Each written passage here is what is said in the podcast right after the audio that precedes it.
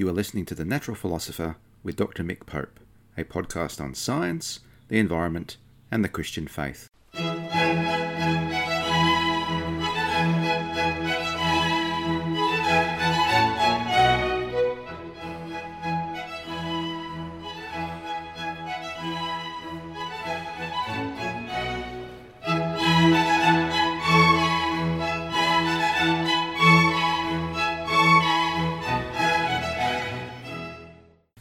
Podcast is written and produced on the lands of the Wurundjeri people of the Kulin Nation, and I pay my respects to elders past, present, and emerging of all Aboriginal and Torres Strait Islander nations, acknowledging that sovereignty has never been ceded, it always was and always will be Aboriginal land.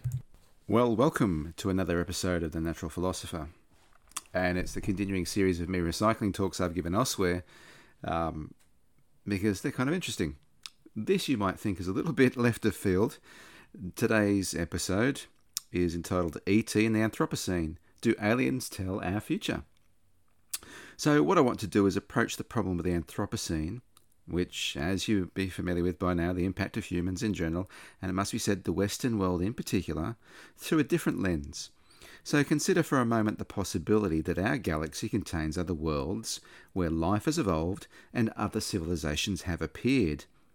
Have they faced the same problems we have? Have some of them successfully navigated their way through them? This episode examines this question as a kind of theological thought experiment. So, look, I don't care whether you believe in aliens or not, it doesn't really matter per se, but it's an interesting scientific question, and for our purposes, we're going to pose it as a theological thought experiment, and particular based upon the work of physicist and theologian John Polkinghorne. His free process allows a theological understanding of an emergent, biophilic, or life friendly universe which is open to creaturely as well as divine causality. Or maybe we should flip that around the other way that it's open to divine causality as well as creaturely agency. Free process also permits an understanding of the Anthropocene as neither divinely willed nor a necessary part of the emergence of advanced technological societies. We needn't be in the situation that we're in. Instead, each stage of the emergence of new knowledge and technology can be viewed as a quote fall upwards, opening up the possibility of good and evil, flourishing or destruction. So, are we alone? Scientist Frank Drake first proposed the equation which now bears his name in 1961, and it was at a conference on communicating with extraterrestrial intelligences. The equation provides us with a guess, a calculated guess, of n, the number of potentially communicating civilizations in the Milky Way galaxy. The first three parameters in the equation are astrophysical parameters, so the rate of formation of sun like stars, the fraction of these stars which possess planetary systems, and the number of Earth like planets in those systems. The second group of terms are biological, the fraction of planets where life has evolved and the fraction of planets where intelligence has evolved. And the last two parameters are kind of multi- multidisciplinary, if you will.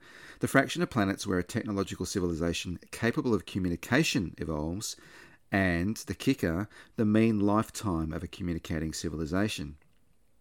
Now, while astrophysics and geophysics, so the physics of the Earth, volcanoes, and plate tectonics, all those sorts of things, can influence both these factors, uh, these terms will be considered sociologically. In other words, where does a civilization go wrong?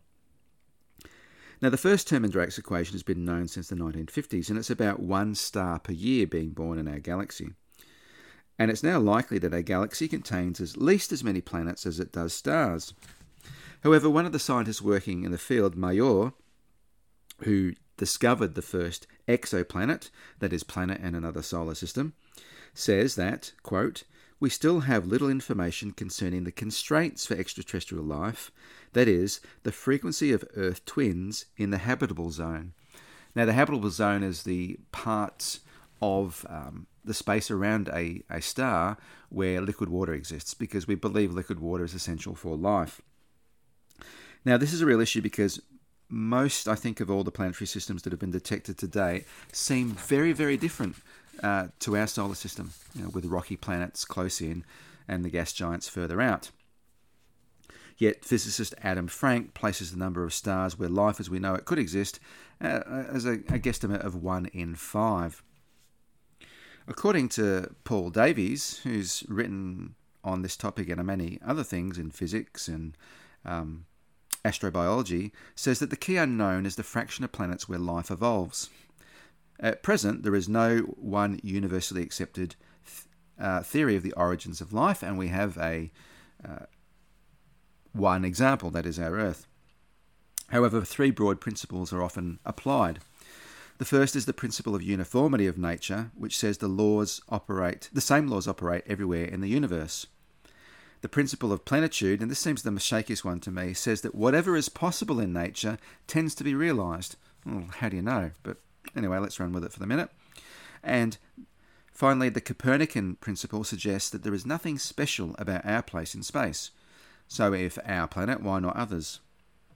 Now, it's interesting uh, that these modern ideas and that the ideas of planetary formation and the self organization of life are still in essence Epicurean. So we're going all the way back to the Greeks, in that matter in motion can result in the production uh, of other worlds and life. And while the process is no longer viewed as purely random like the Greeks thought about it, or Fred Hoyle's famous junkyard fallacy that said if you had a junkyard full of airplane parts, uh, a tornado could rip through and produce a 747 it's still entirely material and unguided, which is fine if you're an atheist, if you're a materialist, of course.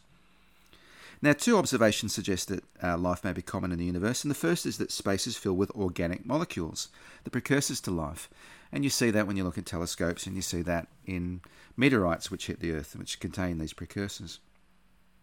Secondly, trace fossils of bacteria date back towards the end of a phase known as the late heavy bombardment, which was the last time the Earth really got belted by meteorites. And what this suggests then is that life soon formed after the Earth's crust solidified, after being molten after all those impacts. Now, Paul Davies argues, however, that the formation of life is highly contingent and that our own existence is a form of the weak anthropic principle, which is a fancy way of saying that we're here to witness to the evolution of life and intelligence simply because there's been enough time to allow us to evolve to do it. So it's a bit of a tautologist statement. In contrast, Stuart Kauffman sees life, agency, and intelligence as what he calls emergent properties of matter, and hence a cosmic imperative. In other words, it's just it just is. It's embedded in the nature of the universe.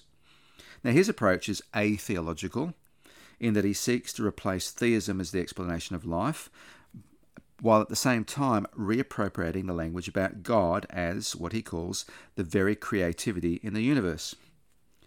Now, emergence for Kauffman is quite a complicated kind of uh, idea, but it's both epistemological about what it is we can know and ontological about what is.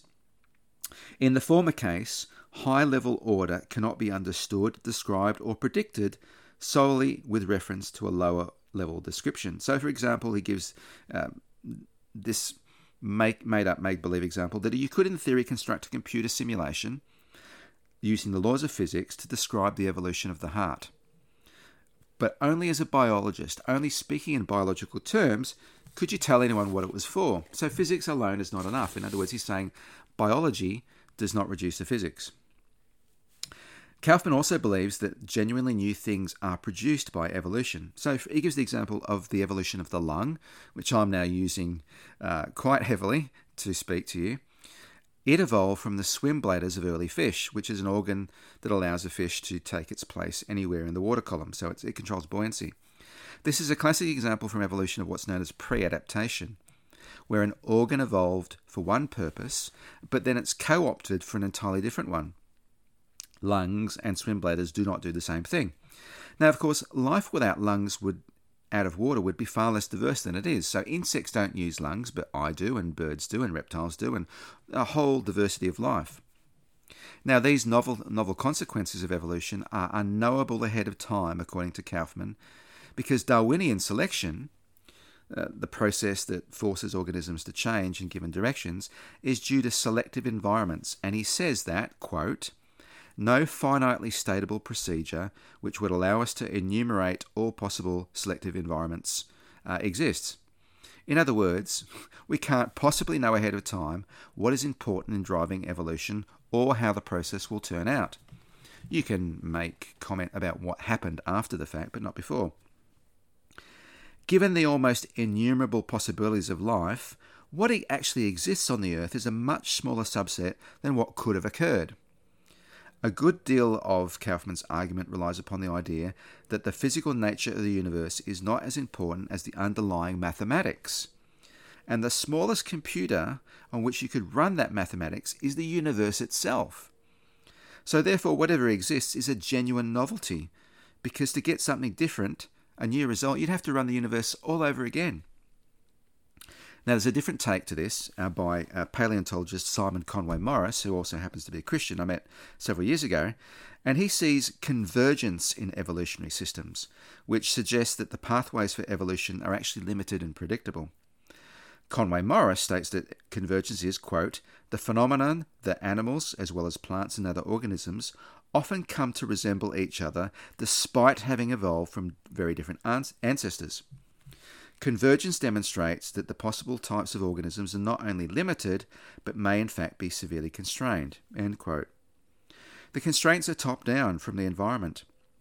To give an example, the requirements of predation, that is, catching and eating other animals, means that in large canines, the, the sharp pointy teeth, uh, evolve both in saber toothed cats, uh, which are placental mammals, or were placental mammals, um, and, and of course their ancestors, lions, tigers, etc., and saber-toothed marsupial cats, which are related to kangaroos, etc., from South America, which of course are now extinct. Another and more theologically important example of convergence is the origin of intelligence. Lesley Rogers, in her book Minds of Their Own, observes that chimpanzees exhibit self awareness, gorillas exhibit grief, and vervet monkeys demonstrate intentionality in communication. They can lie, they can give different calls for different predators, etc. However, intelligent behavior has also been observed in non primates with different brain structures like blue jays and dolphins. So, bird brain is not really an insult because jays and, and other corvids, crows, etc., exhibit high levels of intelligence. So, what's remarkable is that very different neural architecture, which is a smarmy way of saying brain, uh, uh, have produced intelligence. So, Christian de Duve, um, and do I have a reference to the book he says it in? Vital Dust Life as a Cosmic Imperative, um, says that let something like um, neuron a neuron emerge, and neuronal networks of increasing complexity are almost bound to arise. So, if you get a neuron, you'll get a brain, you get a smart brain eventually. So, then, are Kauffman and Conway Morris at odds? Is the biosphere potentially infinite or limited? Uh, note that both believe in the underlying law like nature of evolution, relying on something known as self organization, which means that systems become more and more complex over time. However, Conway Morris believes that the result of evolution is unsurprising insofar as there are many features that arise again and again, as we talked about. Inherency and constraints of the environment mean that certain features will be, he thinks, inevitable. Meanwhile, Kauffman sees the future as genuinely open and emergent. So, can life and ultimately intelligence be both inevitable and yet also emergent and hence genuinely new? Now, Conway Morris seems not to be arguing that higher level phenomena are reducible, either epistemologically, in terms of what we uh, can know, or ontologically, in terms of what is, only that evolution is not only law like, but predictable in quite general ways. So, novelty can be genuine yet constrained. It is, of course, hard to evaluate convergence with a sample of one, as I noted earlier, yet Conway Morris does extend this to life in the universe.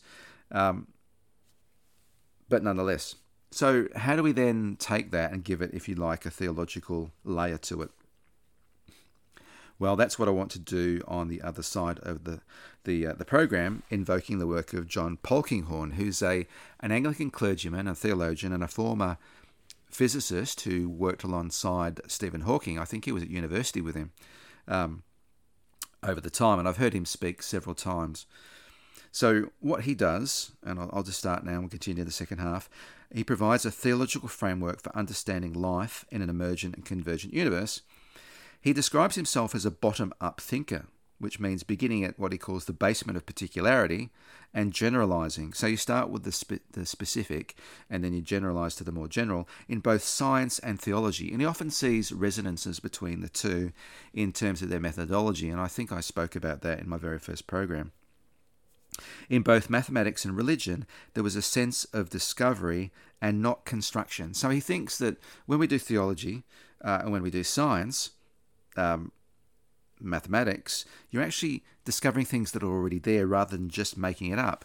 Now that's a, that's an argument that people make on and off, and there are some things that are clearly constructed, and other things, um, numbers, for example, or when Benoit Mandelbrot uh, plotted the equation for his famous Mandelbrot set, if you've ever heard of that, and then looked at the deep structure and thought, wow, here's something that was there all along that I've just, just found out rather than just made up an equation uh, and found it.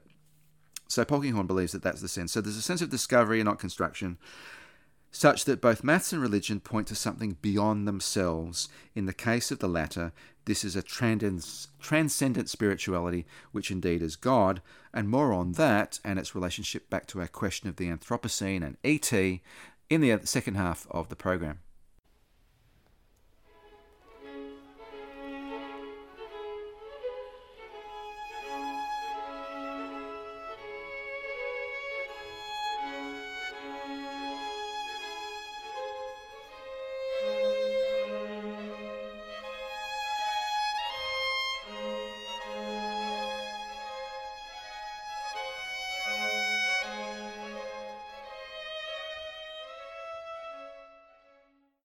Well, welcome back to the program. And we've been considering the issue of whether or not life exists on other worlds. And you may be asking yourself, what the heck has that got to do with the Anthropocene, the destruction of our planet through climate change, etc.? We've talked about how evolution may or may not work, and the fact that it, it may be very, very open, or it may be guided, or it may be, in one sense, a combination of both, where uh, there's a degree of both determinism and contingency.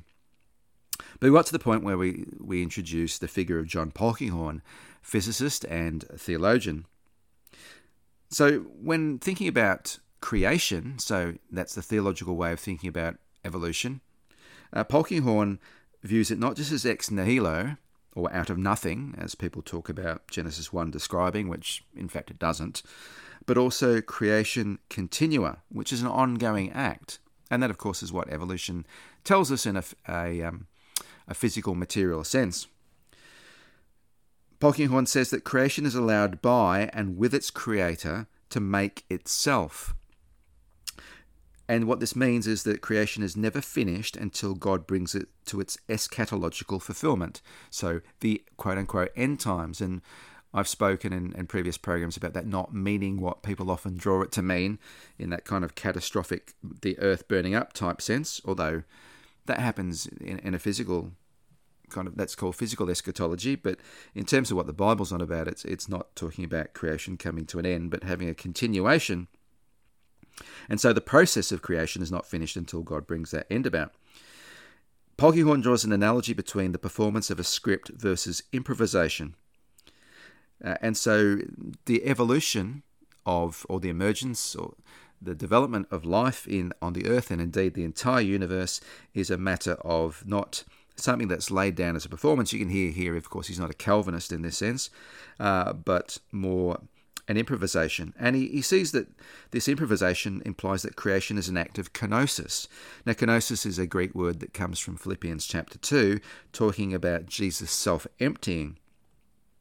And so creation as kenosis is the idea that the divine makes room for the other as actor. In other words, the universe is not a puppet show. So again, this is this is not your, your kind of Calvinist um, big R reformed view of things. Kenosis um, involves risk and cost, as creation is a process that is open to creaturely causality as well as divine causality or agency. Of course, Polkinghorne would agree that God has the last word.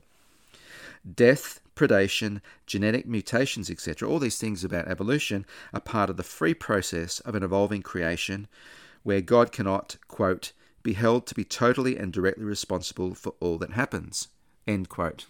And I know that um, people don't necessarily find that as a deeply satisfying solution to the problem of evil. But uh, what it does is it ties um, the possibility of evil and freedom of will and of process together in a way that doesn't make God directly the cause of any horror that you can list in your head, which I won't enumerate for any fear of triggering anyone on any particular issue. So, this free process does not d- deny divine action. Now, Polkinghorne has his favourite phrase, apparently his wife used to wear on a t shirt, that says, Epistemology models ontology. In other words, how we know things models what really is, uh, not in a, an uncritical sense, because Polkinghorne believes in critical realism. And so he says that the science of chaos theory, which is quite fuzzy, and quantum mechanics, which is definitely fuzzy, are not merely statements about epistemological uncertainty. In other words, we just don't know or can't know, but the fuzziness of reality itself, the fuzziness of ontology. And this fuzziness leaves room for the hidden action of God in a top down causative manner. In particular, Polkinghorne sees information as the key. So again, we're getting to what Kauffman was saying about the fundamental nature of mathematics. And information can be expressed in, in mathematical ways. Now, God interacts, in Polkinghorne's view, in an ontologically open manner with the universe to determine its pattern of future behavior. So, a broad pattern, and here you can hear echoes now of um, of Simon Conway Morris's top down causation of, of, patterning and convergence, and yet still with a degree of contingency, so echoes then of Kauffman's openness. Polkinghorne puts it this way that God is, quote, the boundary condition of the universe. And if you're a mathematician, then boundary condition will ring some bells for you. Such a universe is far more open to divine interaction and the bringing about of divine purposes than a strictly deterministic Newtonian universe where everything's kind of wrapped up in ironclad law and there's no fuzziness uh, to it. There's a further extension of this the existence of God as the boundary condition, in particular in the form of divine mind. That is, God can think and can reason and is, as we understand it beyond the physical, so we can think about God as divine mind which hints at the inevitability of mind in the universe. So, consciousness is still a bit of a riddle, uh, as I understand it. And so, if there's the presence of divine mind, then Edward Oakes, a Catholic theologian, suggests that just as the limited number of aerodynamic streamlining of wings suggests the presence of air, I mean, there's only so many different wings on insects and birds and bats and so on that you can get that allow them to fly. So, the convergent evolution of intelligence suggests the existence of what he calls the mental air, the presence of a guiding intelligence in the universe.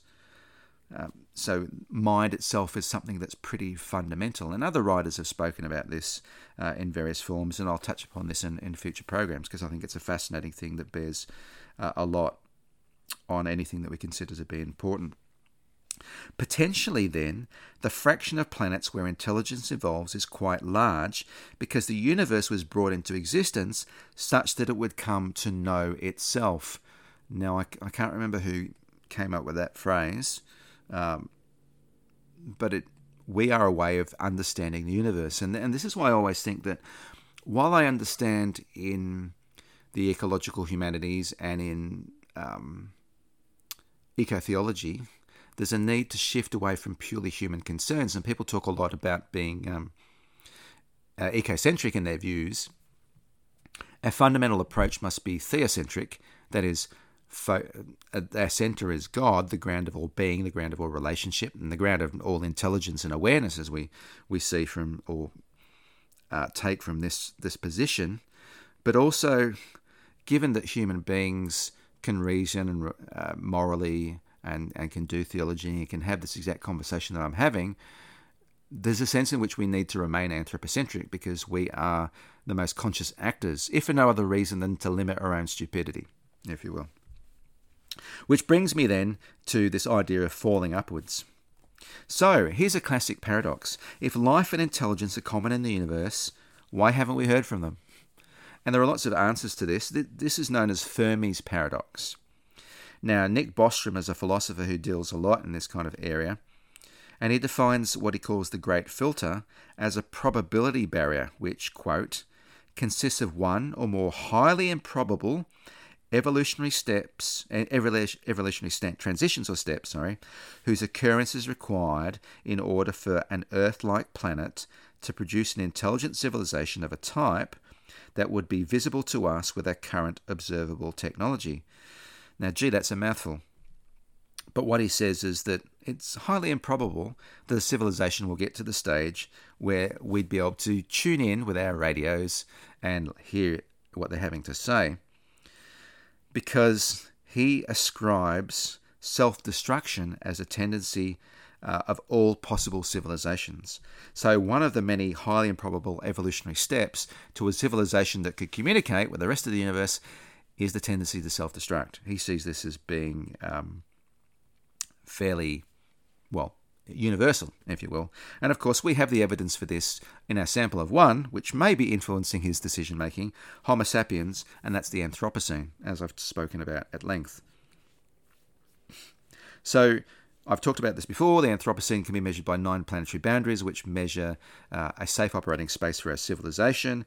And various researchers now are talking about the fact that we are drive we are a larger influence than astronomy and geophysics, volcanoes, and all the rest of it, and that we risk leaving the long-term cycle of glacial periods to interglacial periods for what's known as a hot house Earth. That is hotter than it's been for a long, long time, and certainly hotter than human civilization can bear. Now, Frank, who we talked about earlier, that's his last name, not his first name. Um, Frank believes the Anthropocene is just a part of evolution. He claims that, quote, every civilization must be seen as a new form of biospheric activity arising from a planet's history of transformation and evolutionary innovation. In other words, we, we are simply the Earth evolving into an agency dominated biosphere um, which is what I just said before about a, a, planet that's dominated by one species that can make decisions that can potentially destroy it or save it from ourselves. Uh, and that path is onto that one species being able to harvest the energy of the entire planet. And we've been doing that in terms of fossil fuels today, which is part of the problem. If all alien civilizations on their exoplanets face this stage of their evolution, I'll call it the exocene, surely at least one of these civilizations must have survived.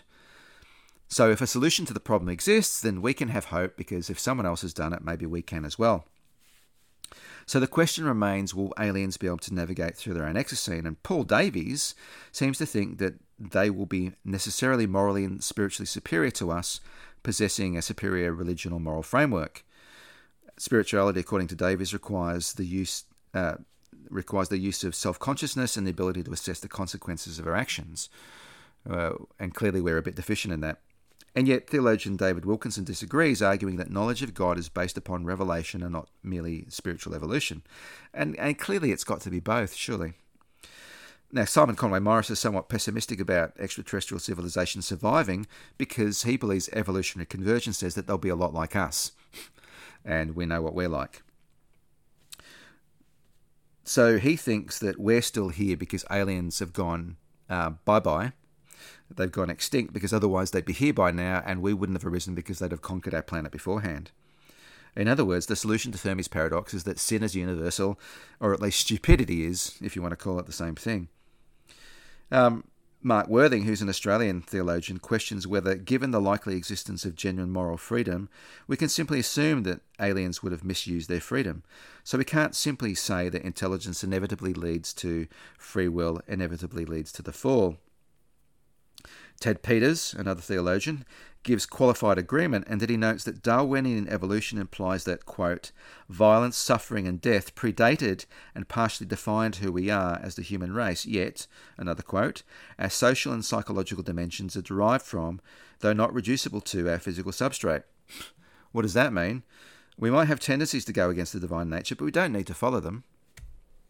Now, Polkinghorne understands the appearance of consciousness as a prerequisite for the struggle between the self and the divine pole, and the subsequent, to use the Latin, incurvatus in se, or the inward focused nature of sin. You know, I just think about myself or my species or my family, whatever.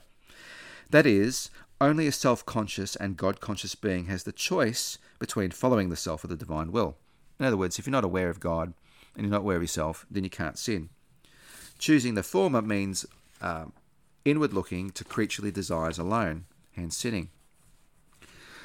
So Polkinghorne's view of creation in continua, um, ongoing, and free process is kenotic or self emptying, in that in creating creatures with free agency, God empties God's self of being the only determinative will.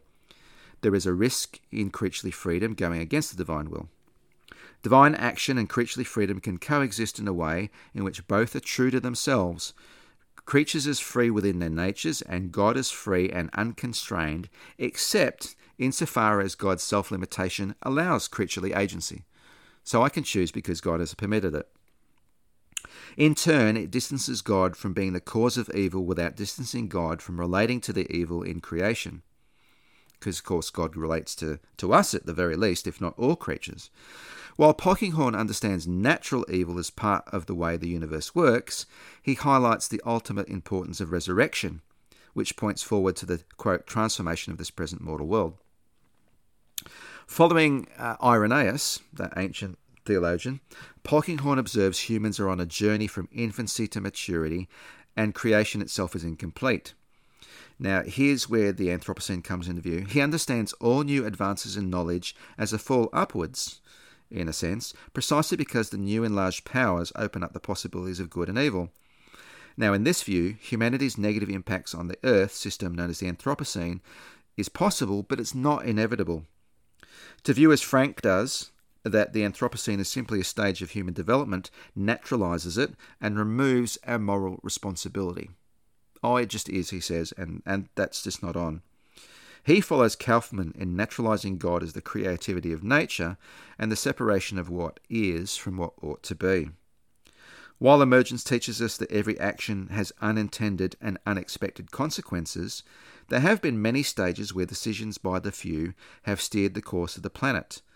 None of these decisions are predetermined. Exxon did not have to lie uh, about climate change. Politicians do not have to be self interested or in bed with uh, big oil or whatever else.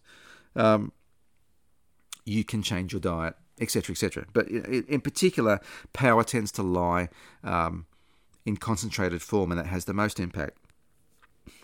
So Polkinghorne's understanding of creation in continuum or ongoing creation offers, offers kenosis as a model for an Anthropocene ethic.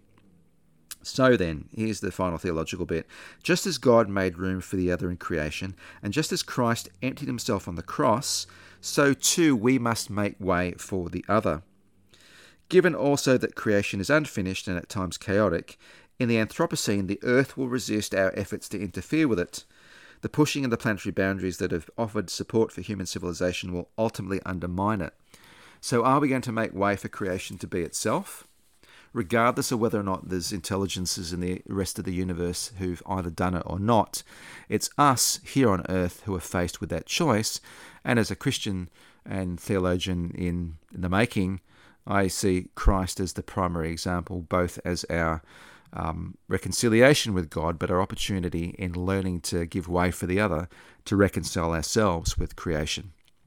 So that may very well have been mind stretching for you. I hope it was interesting. And as always, thank you for listening and God bless.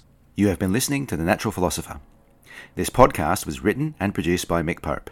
The theme music is from Antonio Vivaldi's Four Seasons, conducted by John Harrison with the Wichita State University Chamber Players and downloaded from the Free Music Archive. You can subscribe to this podcast on Podbean, Apple and Google Podcasts, and Spotify. You can also like and comment on my Facebook page, Mick Pope, Natural Philosopher.